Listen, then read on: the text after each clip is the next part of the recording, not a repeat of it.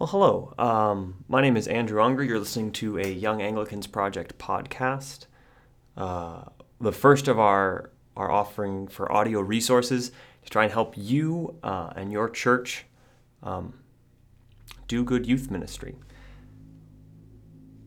So, this first podcast, I'm going to talk a little bit about um, the daily offices. I didn't grow up in uh, an Anglican church, and so as I became Anglican and I began to study more and more what it meant to be Anglican, uh, where I could find rules about Anglicanism, what I could find out about the theology of the Anglican Church. More and more, I was drawn back to the prayer book um, as the center of Anglican life, as the center of Anglican spirituality. And the one thing that I learned about the prayer book is that from early on, from Thomas Cranmer into the various prayer book movements that happened in the centuries afterwards, one of the key pieces of um, Anglican spirituality, one of the most important points of the uh, prayer book was morning and evening prayer, were the daily offices. Um, many of us in churches now celebrate communion every week, but that was an innovation in the 19th century. For a long time, the main service that someone in the Church of England would have experienced was morning and evening prayer. It was meant to be read in communities, it was meant to be read among the people. Uh, in his introduction to the prayer book, Thomas Cranmer talks about reading the whole Bible and that um, the people, by daily hearing of Holy Scripture read in the church, should continually profit more and more in the knowledge of God and be the more inflamed with the love of his true religion. Unquote. Um, and so, as a youth pastor in the Anglican Church, I wondered more and more and continue to wonder what it looks like to try and offer the prayer book and the daily offices as a resource for teenagers uh, in a way, morning and evening prayer doubles down on the request for teenagers to spend time in Scripture, not just once a day, but twice a day. And not just twice a day, but twice a day with this service that is awkward and fumbly in a prayer book and is full of written prayers that they have to read out loud. And it can seem like an insurmountable thing, and yet I think there is value in trying to find ways to include morning and evening prayer as part of both um, youth ministry programming, as well as a tool for discipleship for young Anglicans.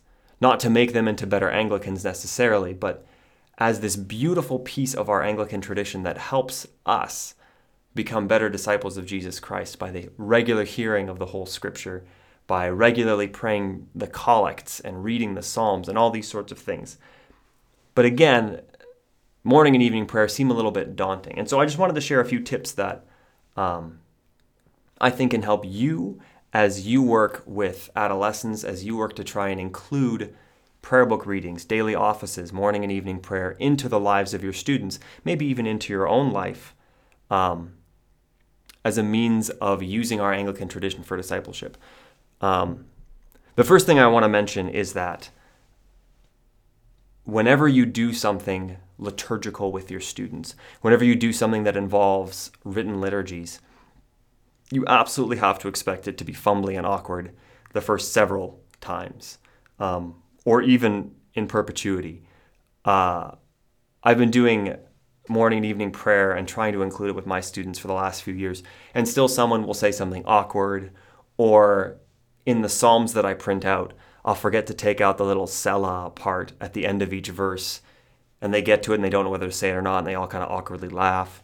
Or you split the the group into two groups for responding, and one of them is full of a bunch of seventh grade girls who don't feel comfortable speaking up, so no one starts except for one person. Then they awkward awkwardly giggle. There's no magic to the liturgy, and so when you're doing these things, make sure there's space for it to be kind of awkward and find grace in that. Tell them it's okay, that it's okay if they fumble, it's okay if they make mistakes. The point of these liturgies isn't to perform them perfectly. Morning and evening prayer aren't helpful because God's happy when they're executed perfectly, like you know, a diving judge at the Olympics, and God will give us a score afterwards. These are tools by which we can both have written prayers and set liturgies to help us, as well as written prayers and set liturgies so we can pray with one another. And so it's going to be awkward and it's going to be fumbly when you do it as a group. So the very first thing is to sort of recognize that it's awkward and foreign to many of us and so whenever you do things with your group, um, make sure there's space for that awkwardness. Um, so don't take it too seriously. The uh, the second thing, and I've already kind of mentioned this, is that you can include these as part of your regular youth group programming. You can make this part of your um, mission trips or retreats. That's the first place I found any success in including uh, morning and evening prayer as part of my regular programming was on a mission trip or a retreat. It's a great time when everybody's already away from home, they're interested in doing something new, and you can just have these set prayers for them and then afterwards say, hey, these are things you can do even when you go home. Um, but those are great ways to first introduce morning and evening prayer if it's not already familiar with your students. The other thing is you can include it in your regular weekly programming as well. Um, we've started to, for our Bible studies, frame the whole Bible study in evening prayer. And so we'll start off with um, the beginning of the evening prayer liturgy. When it gets to the readings, we'll read whatever passage it is that we're going to be talking about that night. And then right before um, the intercessions, we take that time to discuss. And then we close the evening in prayer with a collect and the Lord's Prayer and, and closing. Um, it's a way to kind of shape our evening. It's a way to have an introduction into Scripture. It's a way to have the Scripture read out loud. It's this shaping thing. And it's a little bit awkward, but it doesn't take up that much time. And it's a great way to, again, start to introduce these forms as normal and get students used to it. Because I think that one of the biggest barriers between um, any Christian and prayer book use is that it feels unfamiliar. And so you approach it and you feel like, oh man, I don't know what this is. I don't know how to use this. I don't know which prayers I'm supposed to read. And so people give up because uh, it doesn't seem user friendly enough. And so by introducing it in that setting, again, it'll be awkward the first few times, but it gives a little bit of familiarity. The other nice thing is that morning and evening prayer are services that have a great deal of flexibility. Um, my diocese, the Diocese of Quincy, uses Common Worship out of England as our liturgical book. Uh, we don't use the 79 prayer book.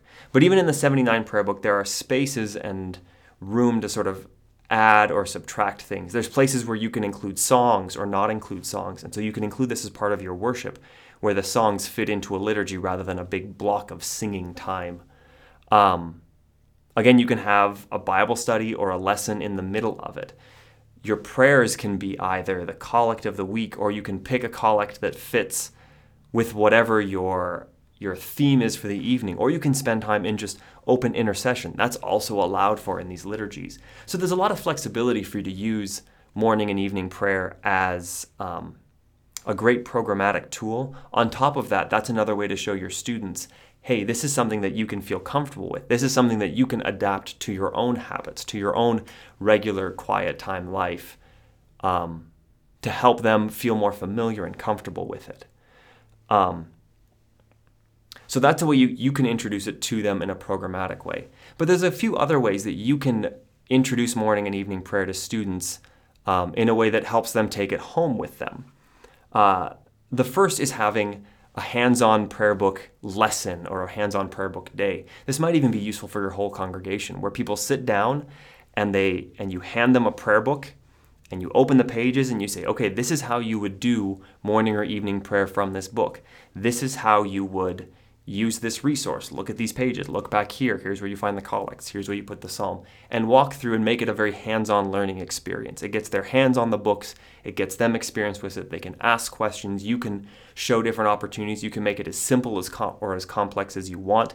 You can bring someone from your church who maybe knows a whole lot about the history of the prayer book, who can explain where the collects come from or why we do things in a certain shape. Or um, maybe it's a good chance for you to learn about why we do the things we do um, that kind of an event will help everybody feel more comfortable with the prayer book.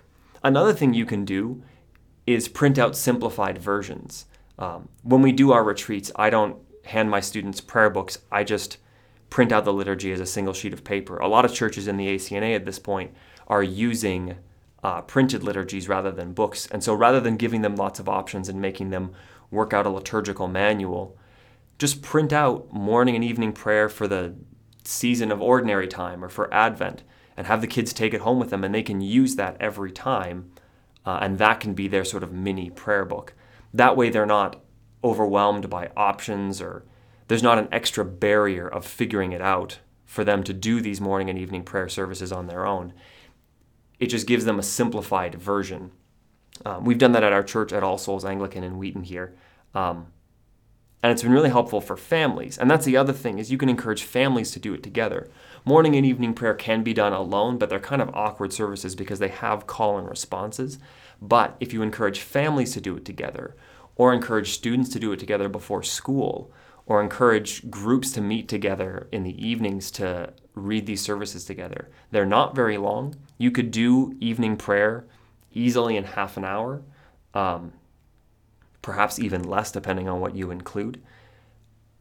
But when you encourage people to do it together, it reaffirms that scripture and worship are not individual practices, but community practices. It's important for us to have time to ourselves with God, but these prayer book services are beautiful because they bring the community together to pray together and to read scripture together and to spend time in the Word together um, with this structure as a means to, to do it, with this familiar form, or hopefully soon to be familiar form, as the backdrop for reading and praying together.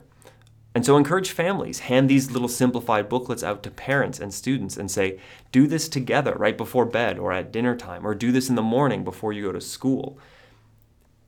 It's still kind of un- uncomfortable at first, and people can have a hard time with it, but any way you can find to introduce this resource to your students and to their families, to your congregations, even, um, is a way that you can take advantage of this beautiful service, of this beautiful calendar of readings that has them go through all of the Psalms and almost all of Scripture, not picking and choosing what they want to read, but getting to hear from this lectionary.